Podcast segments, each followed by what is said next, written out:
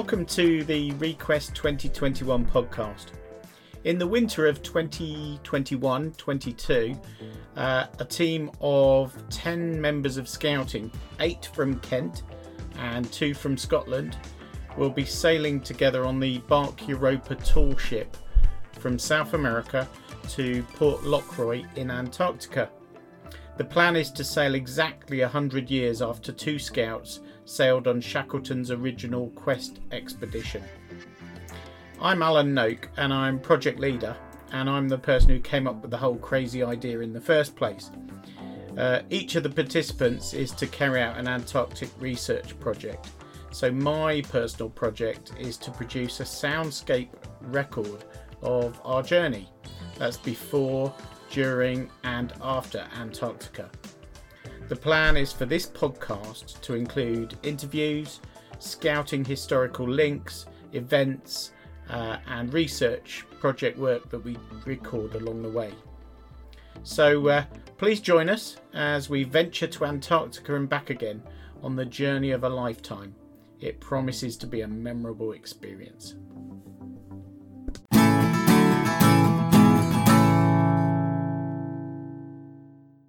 So, welcome to episode 24 of the Request 2021 podcast. Um, and this is Friday, 1st of October 2021. Um, and that means that the podcast is now two years old.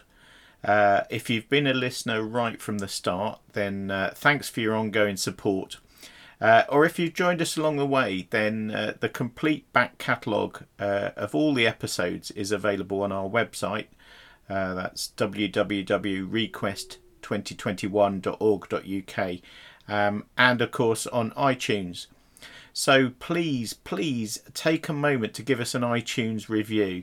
Um, and tell your friends if they're interested in scouting and or polar history uh, and projects um, to have a listen. Okay, so episode 24 now. Um, we've got a message from uh, Tom Brooks. Uh, he's commander of HMS Protector. Uh, he's also a group scout leader down in Thanet, so he's a Kent scout. Uh, and he's currently uh, heading down with HMS Protector to Antarctica. Um, and then we've got our request uh, interview with author Brad Borkan. that was recorded back in 2020. Um, at the time of the interview, he was promoting his book, uh, When Your Life Depends on It Extreme Decision Making Lessons from the Antarctic. Uh, so, very relevant book for us. Uh, and he co authored that with uh, David Hirzel. Uh, and most recently, they've collaborated again on a new book, uh, Audacious Goals, Remarkable Results How an Explorer, an Engineer, and a Statesman Shaped Our Modern World. So we've got that to look forward to this episode. It has been the most incredible four weeks for the project. Um, back on Sunday, the 5th of September, seems a long time ago now, but it was only a month ago. Um, we held our official plaque unveiling event up at uh, Gilwell Park, uh, the UK Scout headquarters. That was attended by around uh, 50 people. And the larger of our two plaques to Scouts Marr and Mooney was unveiled uh, by Mooney's son. Um, he flew down from Scotland, uh, Alec Mooney. Um, and our primary patron, the Hon- uh, Honourable Alexandra Shackleton, uh, also unveiled a brand new interpretation board that we've had put at Gilwell uh, to give people the background story to the plaque and to the project. Uh, we then held a drinks reception in the Swan Centre uh, where I gave a presentation about the whole Request 2021 project. So that now completes half of Objective 4, which is plaques. Um, so uh, the rest of Objective 4 will obviously be achieved once we've taken the mini plaque uh, to be photographed in Antarctica and the medium sized uh, plaque to be installed at Fordale Firs in Scotland uh, in 2022. So that was uh, our Gilwell Park event. Now, on Friday, the 17th of September, we held our official PR launch of the project on the Thames. Uh, we hired the MV Golden Star, uh, it's a party boat, uh, to host all our scouting dignitaries, uh, Emperor and King Penguin sponsors, patrons, and uh, family and friends of the participants. Uh, the Golden Star made its way down to Greenwich, uh, where we joined uh, a fantastic scouting flotilla of small boats. Really grateful to them for taking part. Uh, and uh, the Lady Daphne Thames barge. Now, the Thames barge is the one that uh, loads of scouting volunteers have been doing over 1,500 volunteer hours of maintenance on over the last few years. So it was highly appropriate um, uh, that it's a hundred year old barge, um, and we used that. Now the participants, along with the um, along with the Honourable Alexandra Shackleton, uh, Jan Hoyetsky, that's John Quiller Rowett's grandson, uh, and Wayne White, uh, South Pole manager for three polar winters. Uh, so the 13 of us um, transferred over uh, from the Golden Star to the Lady Daphne at Greenwich. And we had the incredible privilege of passing under the open arms of Tower Bridge at around 1 pm, uh, just as the quest did 100 years ago. Um, so the, the 10 of us uh, stood to salute as we went under the bridge, uh, and it really was a, a, very special moment for the project.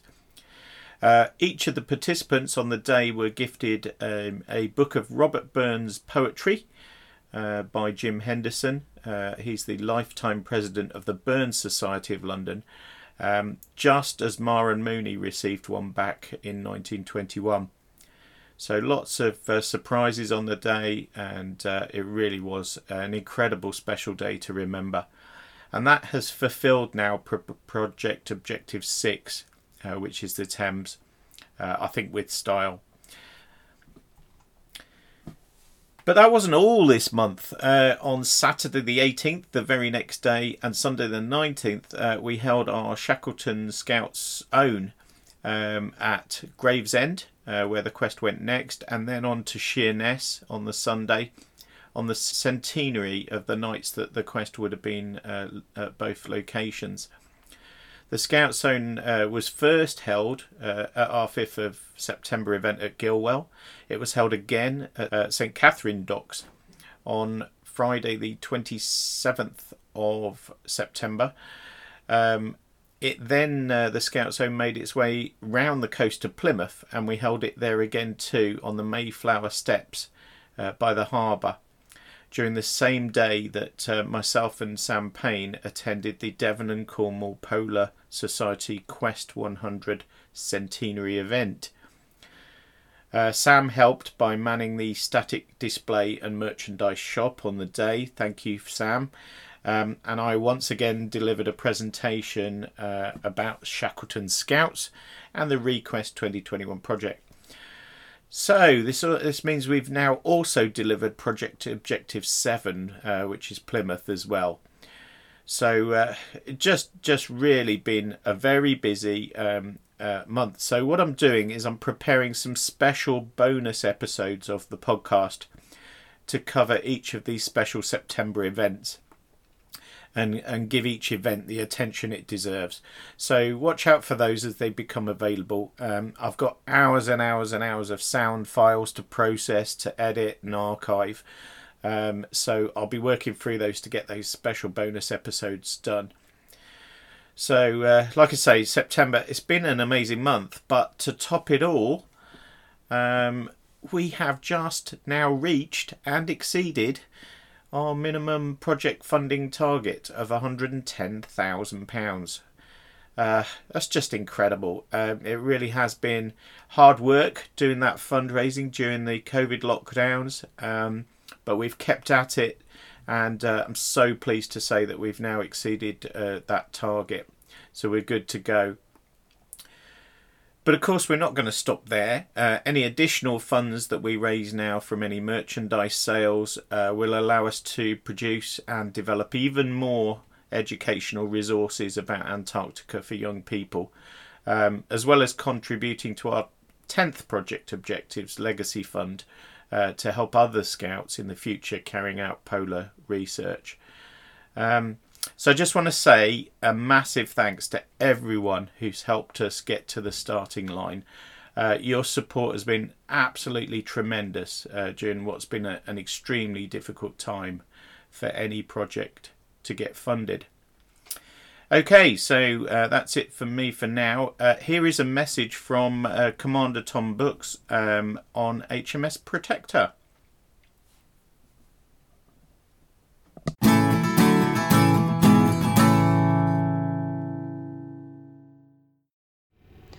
Hello, Request. This is Commander Tom Books, Group Scout Leader in Thanet, calling in from HMS Protector.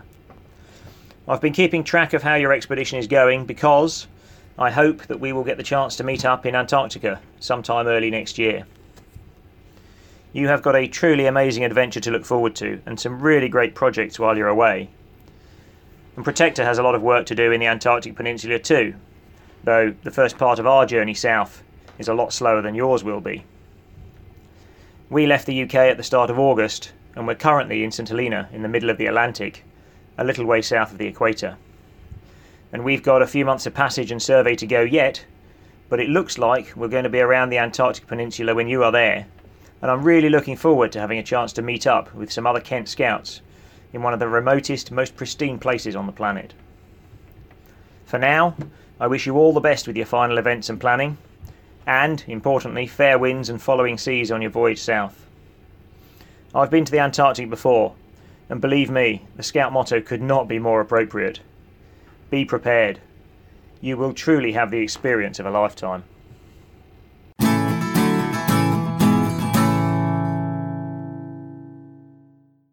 So we're really hoping that we will actually be able to link up with Tom uh, and HMS Protector uh, when we're down in Antarctic waters. So next up we have our interview with author Brad Borkan. Here goes.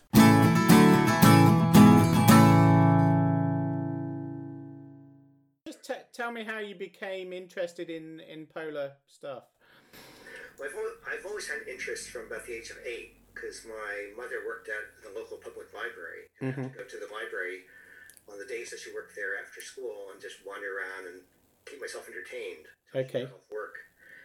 And I was totally bored, as any eight-year-old boy would be. You know, who wanted to go out and just play basketball and be with their friends. Mm-hmm. And I happened upon a book about Scott and Shackleton, oh. and that really hooked me. I just started reading about the explorers and their exploits and their challenges on the ice, and it just uh, was I just found so amazing. I wanted to read more and more about it, and my days in the library then were much more entertaining as I was looking through various books about Antarctica and the polar regions. So really, really from quite a young age. So quite a, yeah, yeah, a young age. But then I didn't really do much with it mm-hmm. later, till I until I was grew up in America until I moved to England and I got to know people in the polar communities. Mm-hmm. Cool. And uh, where were you born then? So, so I was born in New Jersey. Right. Okay. Yeah. Hell yeah. uh, okay. So New Jersey, that's just over the water from New York. Yeah. Just it's just south of New York. Yeah. Okay. Yeah. Um. And and how how long did you live in New Jersey? So all all, all of my education was done in on the east coast of the U.S. Mm-hmm. And but I did spend one year in London at, Imperial College, and I had that, and it just sort of hooked me. I just wanted to be back in the UK, and and uh-huh. when I started working, I joined a, a, British software company in America. Right. got moved over with them. And ah. been there almost ever almost entirely, except for two years. Okay.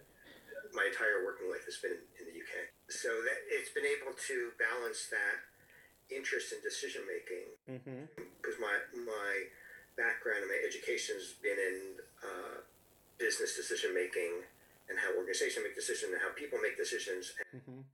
The interest in Antarctica grew because I was interested in the decisions the explorers made. Right. All sort of started, using a bad word, but snowballing. yeah, that's a good word. Just expanding that uh-huh. in in the sense of my interests at work were dovetailing with my interests with Antarctica. Okay. And that interest in, in how do people make decisions and why do people make decisions. Yeah. And hence the book. Yeah. And hence the book. Okay. So the book, we I've, I've got a copy uh, that I'm holding here, even though you can't see it on the podcast. Um, so when your life depends on it. okay, so tell us more about when your life depends on it. So Sure. Yeah. Well, the, the full title is When Your Life Depends on It Extreme Decision Making Lessons from the Antarctic. uh huh. And it's co written myself and, and an Antarctic historian, David Hirzel. Uh huh. So we co-wrote this. We we decided we were interested in a book. Well, this was really my, it was my idea. Yeah. I was seeking a co-author. For. Uh-huh. Working full time, I'd never have the time to do this. But Right. Desire was to write a book that was different from all the other books that were out there. Yeah. Because most of the big exhibition expedition books, where they write about a the Imperial Transantarctic exp- expedition or Amundsen's expedition or whatever, or they write about the biographies of the explorers, or writing about some aspect of the expedition, Mm-hmm. food or whatever. And I went to write about what I thought was the most exciting part about the expeditions, which was the decision making. Mm. And the decision making related to the life and death decisions. Mm. But I knew working full time I couldn't write this myself. I needed a co author who was knew the stories inside out. Okay. The stories roughly, but I'd have to spend my life in a library for years. So has David written other polar books or My co author has. right? Yeah. he's written a series of biographies around Tom Crean, a trilogy for Tom, about Tom Crean. Ah. And he's written some other books as well. Mm-hmm.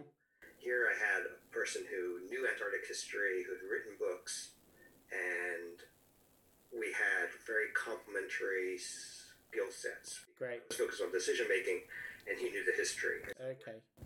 Clashing, we were And you could bounce ideas off each other. Yeah, from where the two worlds met. Okay. great. Uh, the the amount of time that goes into a book. I mean, people. I, I don't think people realize so, because it, it's it's not just a case sit down, write it, done. Um, there, there's so many reviews and revisions, and and and and and I know from experience that just the amount of work that goes into it. So. Uh, how, how do you keep that discipline up over such a long period to, to actually get to the end point? So, Well, this, we're always focused on the goal of having this book. Mm-hmm. And we started out, we spent three months working on the table of contents. wow. in America about like I think it was Abe Lincoln or something was said, you know, if you're going to if if you if you if he had eight hours to cut down a tree, what would he do? Mm-hmm. He said, I spend my first six hours sharpening my saw.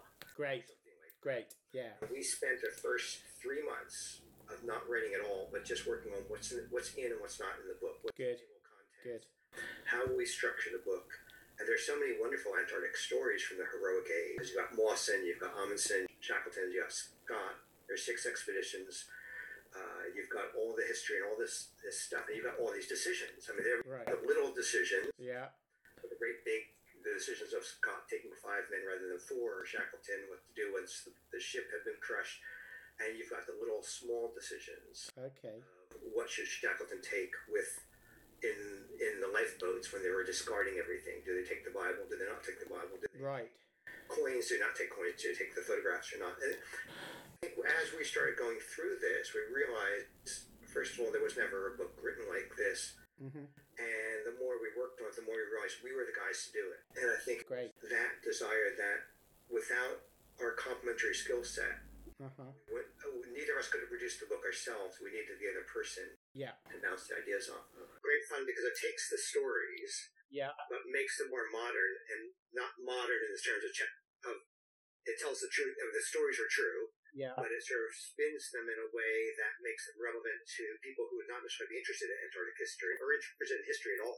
Great. And it's really trying to bring out the life and The learning points. Yeah. learning point and the, the learning points, but it's also the the exciting things about all the heroic age Uh huh.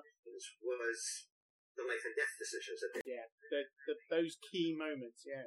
Yeah, and then um, what was fun about the book also was to say it's not just a book of the stories, but it's actually a book of the lessons and what can you learn from.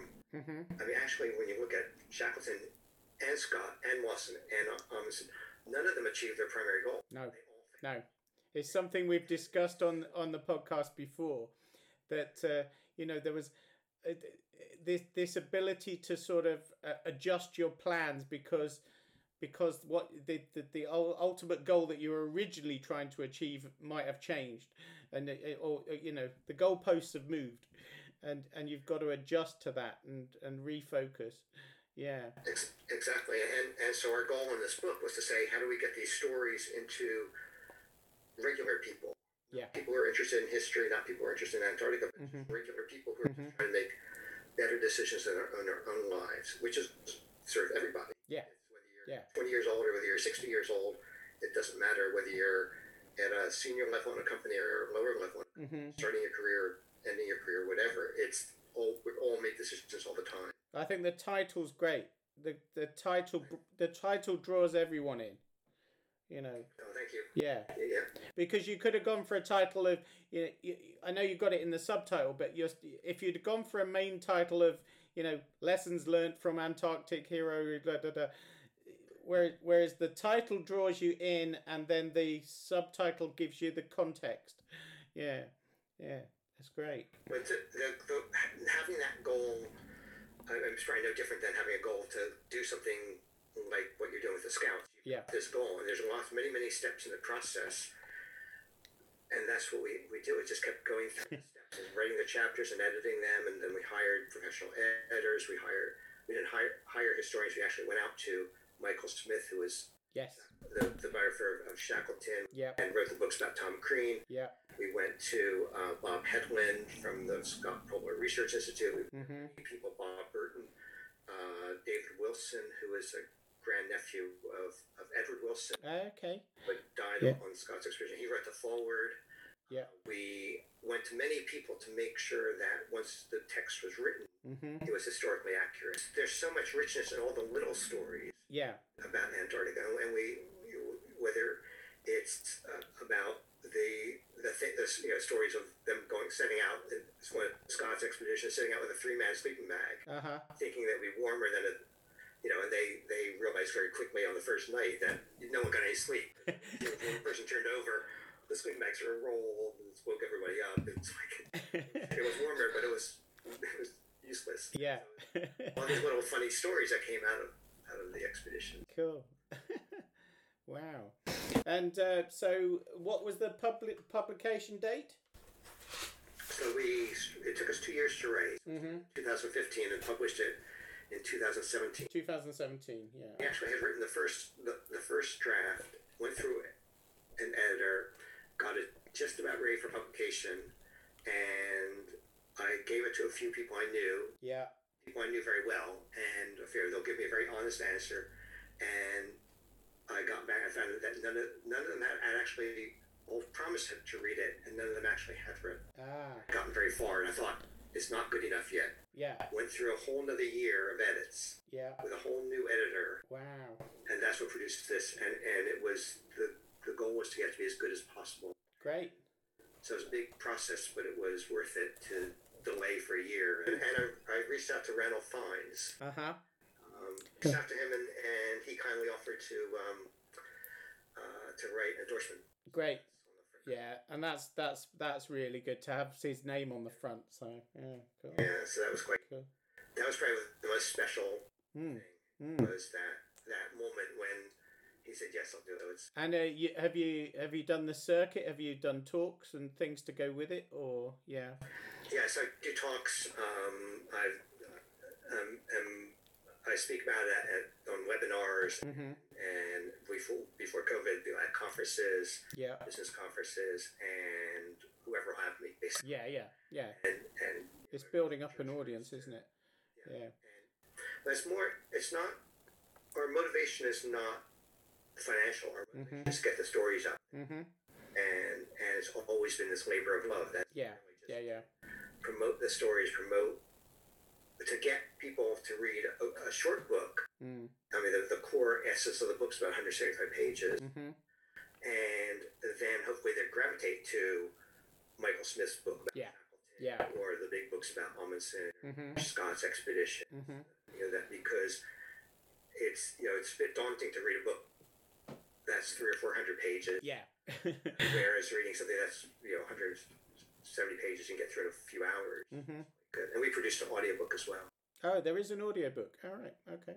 Yeah, cool. Oh, well, I'll, we'll put in a link to that as well. So, yeah, that's good. There's a little story to our audiobook, Uh huh. which is that you that people might enjoy. Which is, I thought, well, if we look at the cover of the book, we've got this photograph of uh, actually it's Captain Scott, Yeah. Bowers, and Crean, and people pulling a manhauling, and I thought I tried recording the uh, the first couple paragraphs with my own microphone. Uh huh. How hard is it to produce an audiobook, right? Yeah. And I realized it's actually very, very It's very difficult. Yeah. and I thought, well, I will go hire myself a professional voiceover actor. Mm-hmm. That's what I've done for my children's books. Yeah. Yeah. And so I thought, what would these guys sound like? Ah. Right? I mean, if you scratchy recordings you can get of Shackleton, Yeah. Yeah. you can't tell his voice. Yeah. But they have, must have this, you know, sort of international sounding. They're British, they're Irish, they're Australian, and this deep, gravelly, masculine voice. And I listen, I listen, I listen to at least 100 Yeah. voices. Yeah. They do. They do these little clips, don't they? These little auditions. Yeah. Yeah. exactly. Yeah. found this guy Dennis Kleiman. He's uh, grew up in South Africa, educated in British schools, lives in Los Angeles. Uh-huh. International voice, exactly the sort of voice I wanted. Yeah. And and he recorded the whole book, and then uh, and it sounded really great. And then we went through. When he called he called me up. He said, "I want to record the beginning again, and I want to submit it for an award." Wow. So he recorded Wow. the opening section of the book. The opening section of the book is about the Crean Lashly Evans story, where three men are on the ice and one of them's dying of scurvy. Okay. He says to leave him behind on the ice, and so it's this whole little story about this this this story of the three men and one of them's dying, and the uh, and Dennis re-records it, and we submit it for the Voice Arts Awards, and we end up in the finalists. Whoa. This is the equivalent of the Grammys or the Oscars Whoa. a red carpet event in Hollywood, and there's us, and we're competing against four other books are finalists, and one of them is Cosmos by Carl Sagan, Wow. and and the other three, one was a book about Trump, one was there are several books, they're all bestsellers on the New York Times bestseller list, and then there's us, Oh, Great. sold two or three thousand copies, Oh, great. and and I went over to Los Angeles, and Dave Dennis and I are at Warner Brothers Studios, and Sigourney Weaver is the host. Whoa. It's like we didn't win. I mean, the, Yeah. Yeah. Yeah. we didn't win. Yeah. So it was the most Just to just to be up there, you know, rubbing shoulders with them. Yeah. That's quite something. Yeah, we, and it was, but it's the power of the stories. Okay. It was, yeah, so it's the power of Dennis's voice. Yeah. Yeah. He's going to do the audiobook for our new book. Great. Working on a new book. Oh, you're working on a new one. Okay. Are you allowed to say in the podcast, or is it a secret? Yeah, no, we can we can Yep. add a little bit. Okay. It's called Audacious Goals, Remarkable Results, Okay. and the subtitle is How an Explorer, an Engineer, and a Statesman Shaped Our Modern World. Ah, so you've got new stories. Yeah. Yeah, so it's it's, it's basically the story of, of these three mm-hmm. people, Mm-hmm. uh, and the explorers Amundsen. Right. and it's basically just what these people just did remarkable things and, and had audacious goals and, and achieved and it's how they achieved these results And and who's this? who's the statesman? theodore roosevelt Right. And the other one was a engineer. Isambard Kingdom Brunel. Yeah. Oh wow. Yeah. it's, it's these three That's great. absolutely remarkable Yeah. and when you look at them as a group and that's that book's coming coming out in january february this Okay. 2021 Okay. Cool. so we're excited about that and but it's similar it's a similar style it's looking at decision making Yeah. and when you look at what amundsen did Yeah. down in Antarctica, but he also was the first person to sail through the Northwest Passage. Yes. Yes. And the first person to sail to fly over the North Pole. Yeah. First- Yeah. And and it, it, it's just actually remarkable. And and I think what's fun about the Antarctic stories and the sort of things that you're doing with with the scouts and, Mhm. and is that there's so much richness to the stories, and they're and it's it's they're so intertwined to modern life. and Yeah. Everything. In fact, Yeah. uh, one of the things we discovered in working on that book, the new book, Mhm. is that the first ship to, that was going to go through the Panama Canal was going to be the Fram, Amundsen's. Oh wow. And no, it, it never did. No. There are a variety of reasons why Uh huh. the timing didn't work and, and why that didn't happen. But Mm. that interconnection between something that's very modern, when we think of something very Yeah. modern like the Panama Canal, Yeah. and something a bit older, like a, wooden masted ship called the Fram. Mm. There's like, and you think that, that you know that that was There's a, a Fram museum, isn't there? You can actually go to. Yeah, I must I must put that on my itinerary when we're allowed to travel again. yes, fab- fabulous. Yeah. absolutely fabulous. And, Cool. and um, but it, but you know, writing books is, is great fun and promoting them and, and just being out there and being part of the uh, Antarctic community, being part of the community. And Great. Going out and speaking and, and encouraging people to learn more about it. And Yeah. That's why I- when when I Yeah. your Scouts project, I Yeah. I want to say, well, if you can if you can make use of it. Oh, thank you. No, we definitely are. We're going to do something with it. We'll have it. We'll have some sort of. Um, we are going to have a, an auction. Um, so next year, so we can auction off all sorts of uh, bits and bobs. So it'd be quite good, or or have it as a prize. So thank you. That'd be great because that's the, the um, uh, because the stories are just so they resonate so well with with people of all ages, and especially I think young people Yeah. Yeah. because they're it's easy to get caught up in thinking you're making these monumental decisions, Mhm. these these these big, when in fact you realize actually when in the scheme of things they're not that Yeah. especially when you compare them to the Antarctic explorers. Maybe you maybe you, you, when you think, oh, gee, I went under some amount of adversity or risk or Yeah. Frustration, you realize it can't be any worse than what the people had on Elephant Island or what people had in, you know, in um, uh, Scott's expedition. Yeah. Yeah. Or, or, or Mawson falling into crevasse. Like Cool. various stories from from these various cool. uh, escapades. Amundsen set out too early. They, they were trying to beat Scott to the South Pole, and they set out was way too cold. And had turned bad as in the movie. They Yeah. Yeah. turned bad. Yeah. It's it's uh, these are- you know one's making perfect decisions. Yeah. But there's a lot we can learn from their not less than perfect Mhm. Cool. Um, and the next question is uh, earliest memory. So what what what would be your earliest memory? Relate, related to Antarctica, related to It, it can be a earliest polar memory, yeah. So I suppose that would be the, the book in the library, wouldn't it? Or Actually, there's an earlier one. Oh, yeah, go on. Which is, which is a, a new, more of a, like a New Jersey story, which and I don't know if people in the UK can relate to this as, as well because you don't get as much snow. uh In. New Jersey, when I was growing up, we had we used to get quite a bit of snow, and we had this lake in the back kitchen, which was an outdoor lake, and you could. We turned the light. You could flick the switch. The light, outdoor light would come on. If it was snowy, you'd see the snow coming down. Okay. With our- my brothers and I would sit there and like want to watch the snow because if you had enough snow, they'd cancel school the next day. Ah, okay. and we always felt like turning on this, the switch. We would call it the snow machine because you like flick the switch. I think that was my first love. Became my first love for snow. Yeah. And this and the cold was this idea that well they canceled. School. you get a day off school, yeah. turn the light off, turn the light on, and you see the snow coming down.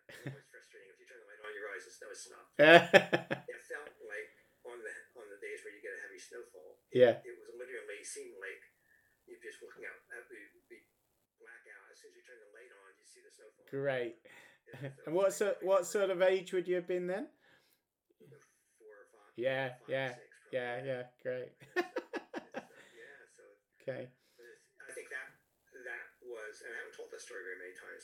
Okay. The, that story relates probably to my earliest memory about Wonderful. thinking about the snow and this discovery that Yeah.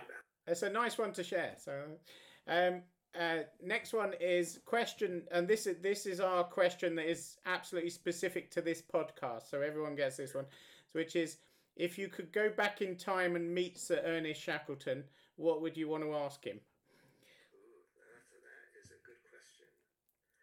Um, I'd like to know how he rigged the sleeping bag allotment. Now, as, you, as your listeners may know, that the when they had to camp out on the ice, and once once the, the ship was crushed and they're in the tents, and they only have I think about ten of the first sleeping bags, and the rest were these sort of woolen Uh huh. sleeping bags. And Shackleton was keen on not having the officers get the first sleeping bags, which Right. is normally what you would do. The officer, you know, the officers always got the best equipment, the best Okay. food, best accommodation on the ship. They would naturally get the best sleeping bags. Okay. So, so what he was doing was creating a, a, a draw with sticks of wood Ah. and that what he enabled was that the non officers all got the first sleeping bags. Now there still weren't enough first sleeping bags for all the non-officers, Right. but the rule was that he had made was no, there's no, swapping. Once you got it, you know, you keep it. Yeah. And he did it from from drawing drawing sticks. drawing sticks. But Okay. how did he engineer? Did he talk to the officers first? Okay. say you guys aren't getting it, or did he somehow work it out with Worsley but nobody else? I wasn't quite sure how that happened, and I've never seen anybody describe it Yeah. other than it than it happened. Like, Yeah, good. that That's be- good. I hope that's what, uh, Yeah, you'd you'd love to chat to him about what how it went about. Yeah. You is uh, can you tell us something unexpected, something we might not uh, uh, guess about you, um, some something amazing that's happened to you, or some someone interesting you've met. Well, okay. Well, so here, here's here's why, because this just happened. Uh, last Thursday, I got an email from Monocle magazine, and I don't know if you know Monocle. Uh, it's a European publication. I mean, there's a UK part of it. Okay. It's created by the same people who made Wallpaper, the the, the, the magazine called Wallpaper, Okay. They describe it as a cross between The Economist and Vanity Fair. Right. And they contacted me and said, We're going to create an issue for 2021. And when for the February 2021 issue is going to be about how do people make improve their lives in 2021 because we've got such, such a Yeah. difficult 2020. Yeah. And he said he found me on the internet, just searched around about decision making, found me on the internet, Wow. said you've got to submit an article by Monday. you know, this is Thursday, so so I worked all last weekend on this. Oh my god. And and it's like 800 words, and it has to do with decision making. And and he we had talked about my background in Antarctica and, and everything, and the, the the book, and he's like, that's perfect, that's perfect. Just you know, just write this. And How great's that? and yeah, and it's just, but it's the power of these stories, and Yeah. it was just like that, and that was totally unexpected, and the, you know, and it's um, so the, the article's been accepted, and and it's an article about the decision that Shackleton made in taking the ship down to the Weddell Sea Mm-hmm. and not choosing the first parking space, the first docking, the first Right. space they saw, Right. and it was after they turned away. He was thinking he would get further south. Yeah. They turned away, and that's when they got locked in the ice. Yeah. Okay. And this concept in the article is about sometimes good enough is just good enough. Mm-hmm. And to, stri- to strive for perfection is actually uh, to hinder our ability to make decisions. Yeah. And I think coming out of 2020, where we've all had a tough 2020, Mm-hmm. the easiest thing to do for ourselves is to make decisions that are just good enough. Yeah. Don't strive for Yeah. perfection. Just Yeah. do, just get on with it. It's And enough just to be able to do something. yeah. Exactly. Yeah. It's a wonderful lesson. And, I- Yeah.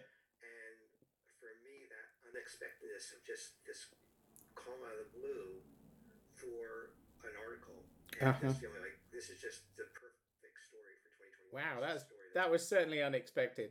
unexpected. Yeah, cool. yeah. cool. Um, and food. Uh, if if if you go on expeditions or you go off traveling, is there a favorite food that you you you always uh, dream about or love to have with you? Um, so, but that's that is a funny. That's a funny story. Mhm. um, I always travel with sandwiches. I get on Sandwiches. and, and, and my wife and friends tease me about this because even I'm taking a short flight. Even if I was going to uh, Wesley Peace Base in Germany, so you know, flying to Germany, which is an hour and a half flight to Frankfurt, Uh huh. I will take sandwiches. even and Excellent. Even if I'm going on a, on a flight that's longer, to serve a meal. I will still take sandwiches because uh, way back when I listened to a talk. Do you remember know the story about the, the, the rugby players who where the plane crashed in the Andes? Oh yeah, yeah. And I heard this guy talk. Yes. The, the, the guy that who was the main leader, who was the one who actually walked out and, and got help. Mm-hmm. Uh, and the re- the problem on the plane was they didn't have enough money, food on the plane. But you know, it was a charter flight going from one warm country to another warm country. It crashed in the Andes. Yeah. There's no food on the plane. Oh, and they God. ended up having to be cannibals. And I just was like, I'm never, Yeah. never flying without a sandwich. My wife always teases me about, but it's, it's, so I always so e- even on a short trip, a sandwich has got to be. Yep. trip to Antarctica, Yep. on the flight to Argentina, Yeah. Fantastic. That's good. And uh, do you have a special item, uh, lucky charm, something that you like to have with you when you travel? Well, I think um, when I went to Antarctica, there were several things. One of the mm-hmm. things mm-hmm. was a thermometer that a friend gave me mm-hmm. that attached to my jacket. So a little thermometer that I could attach, like so, for the zipper. Yep. For the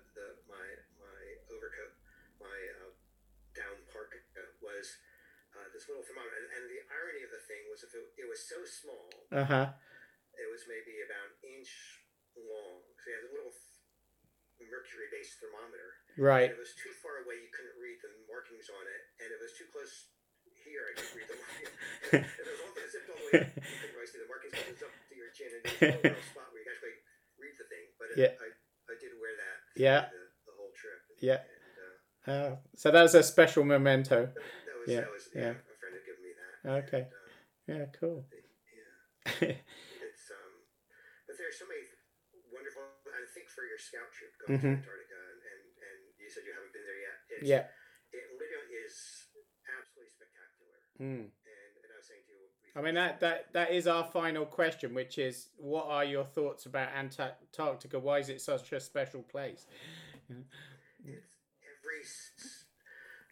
I was trying to explain this to people when I got back that what it is is we in the UK. You wake up in the morning, you see the sky, and the sky is pretty much the way it's going to be most of the day. Mm-hmm. And you know, if you were standing in front of Big Ben and you're looking at the sky, it'd pretty much be that way for most of the day. You could Mhm. look at nine o'clock and then look at it one o'clock and Yeah. two o'clock and three o'clock. Yeah, it's maybe brighter because the sun's shining more brightly, or it's cloudy because Mm. in Antarctica, every single minute almost felt as the sun moved around, as the clouds moved, every light, every sh- shadow was just different. And you could take a photograph Wow. and the next minute be like, I want to take the same photograph again, and it will look different. And, Wow. uh, and just the wildlife, and Yeah. the scenery, and the mountains, and the snow, and Okay. The, uh, and like I said, we didn't have great weather. Yeah. And yet you still had an amazing visit. Yeah. It's, it's still an Yeah. amazing visit, Yeah. and it, it's it literally is something that as soon as you see it, you know why Frank Wild wanted to keep coming back, and Mhm. why Shackleton wanted to Mhm. go back, and why these people, despite all the hardships that they endured, Yeah. kept wanting to go back because it's just absolutely spectacular. Wow. It is uh, literally the most exciting place on earth. Cool. And, Yeah. uh, the um, there's just so much, um, and and you're alone. You're very much Mhm, alone. We- mhm. We, you know, we traveled three thousand seven hundred fifty nautical miles and never saw another ship, Yeah. and Yeah. never saw really never saw any evidence of human habitation. Mm. And Mm. and remarkably, we didn't see pollution, Mm-hmm. even though there was. They did Yeah. us, Yeah. actually, Yeah. a lot of the plastic stuff is, is in the ocean, but you're, it's below the, the surface. Right. Right. Um, and we were going off into zodiacs and you know, Wow. your ship to shores on so, these zodiac rides. Some of them were thrilling, some of them wasn't sure I'd survive. There were uh, we did citizen science projects as well. Okay. So that's so that's really Hey. special, and, and I'm sure you'll. Get, What's a citizen science project? Is that an American thing or? no? It's, it's No? all the ships do it. So Oh, okay. basically, their scientists are collecting data, and there's not enough. Basically, all the all the cruise ships that are going down. There are opportunities for them to collect data. Mm-hmm. So we could sign up for citizen science projects. There were things like one of the things they want to measure is at what point does the water temperature actually change? There's a point Mhm. in where Mhm. the water temperature is is cold, and there's a point at which the, you get into this really Antarctic area where the water temperature is literally at freezing, Right. slightly above freezing, and and they're trying to measure where that line is. Yeah. So you're off in zodiacs and you're measuring temperatures All right. there, and you're also measuring temperatures from the So this is real scientific data that you're you're providing, yeah, contributing. So Yeah. some of it's weather data, some of it's. Um, uh, so we were. I went off on a special trip. Mm-hmm. Where we went off on a zodiac for a morning, and we had the like one thing was this metal disc that we could you could put down in the water and it, you could see it. And it's like at what depth could you would you stop being able to see it because how Right. is the water? Right. Okay. And, and again, seeing, measuring that and comparing it lots of different areas in the Antarctic. Wow. In cases, they were. There was one place where we had to go one specific location where they wanted to take some some data measurements. Mhm. So we had to go to this one location, and it happened that there was an iceberg in that location. near it, we weren't actually in the exact spot they wanted us to be because was an enormous iceberg. So Wow. it couldn't actually physically get there. So, but yeah, so, so yeah, so it's great fun. To, it's um, it's way more spectacular than you'd ever imagine. I, I, everyone says that. Yeah. Crap weather. I mean, this was a typical. I mean, I, everyone comes back with their photographs, like the one that is on that bookmark. Uh huh. This is like a, the blue sky. and Uh huh. Rarely ever had that. Uh, We had this, yeah. Yeah. um, and then we come land in Stromness, and we yeah, there was the seas were were rough, and Okay. but, but it was still a spectacular trip. Oh yeah. Well, they yeah they say um, more in a year, more people attend the Super Bowl. Like about the stadiums for the Super Bowl will hold more than hundred thousand people. Uh huh. In any given year, only about fifty thousand people will visit Antarctica. Yeah. Yeah. So half the number of people who see a Super Bowl. Wow. It's pretty, That puts it in perspective. and only about seven thousand visit South Georgia a year. Right. So it's very few. Okay. It's uh, you know even though every year there's more and more. Yeah. This past year, but Yeah. this picture behind me, Uh huh. I don't know how well you can see that, but that is Oh. from Scott's Antarctic expedition 1901. Wow.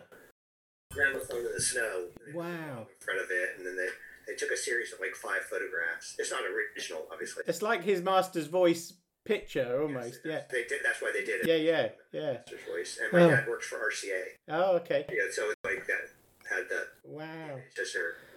So it's always been a nice reminder. Okay. So um. it's not a. It's not original. Oh, that sounds good. that People may not know because you see whales down there. Mm-hmm. And Mhm. Actually, when you take photographs of the whale, if you can get a photograph of the whale's tail, Yeah.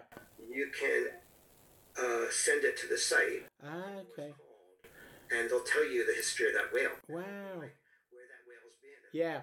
They can- identify it from the tail. Aye. Because the tails are unique. Like a fin- fingerprint. Yeah. It's Okay. like a fingerprint. Wow. And so they're, they could give you the stories of the, of the whales. That's good. Where that specific whale, where it's been. and- and all this. Okay. Yeah, no, we're we're linking up with a number of different scientific projects. Um, there's actually another project going down there um, around about the same time as us, and uh, they're going to actually help us with some of the data for some of, some of our young people's projects and so on, because they're, they're doing a project on the ice. Um, so they would they will actually be uh, spending a lot more time on their actual land. Um, so we've linked up with them. I've also linked up with um, an organization that puts probes all over the oceans around the world, and they want some probes taken down to Antarctica and launched uh, that are going to actually take measurements and things. So, yeah, so we're That's great. I mean, it's, it is really one of the most spectacular places on Earth. great. Thank you very much indeed, Brad. That's great.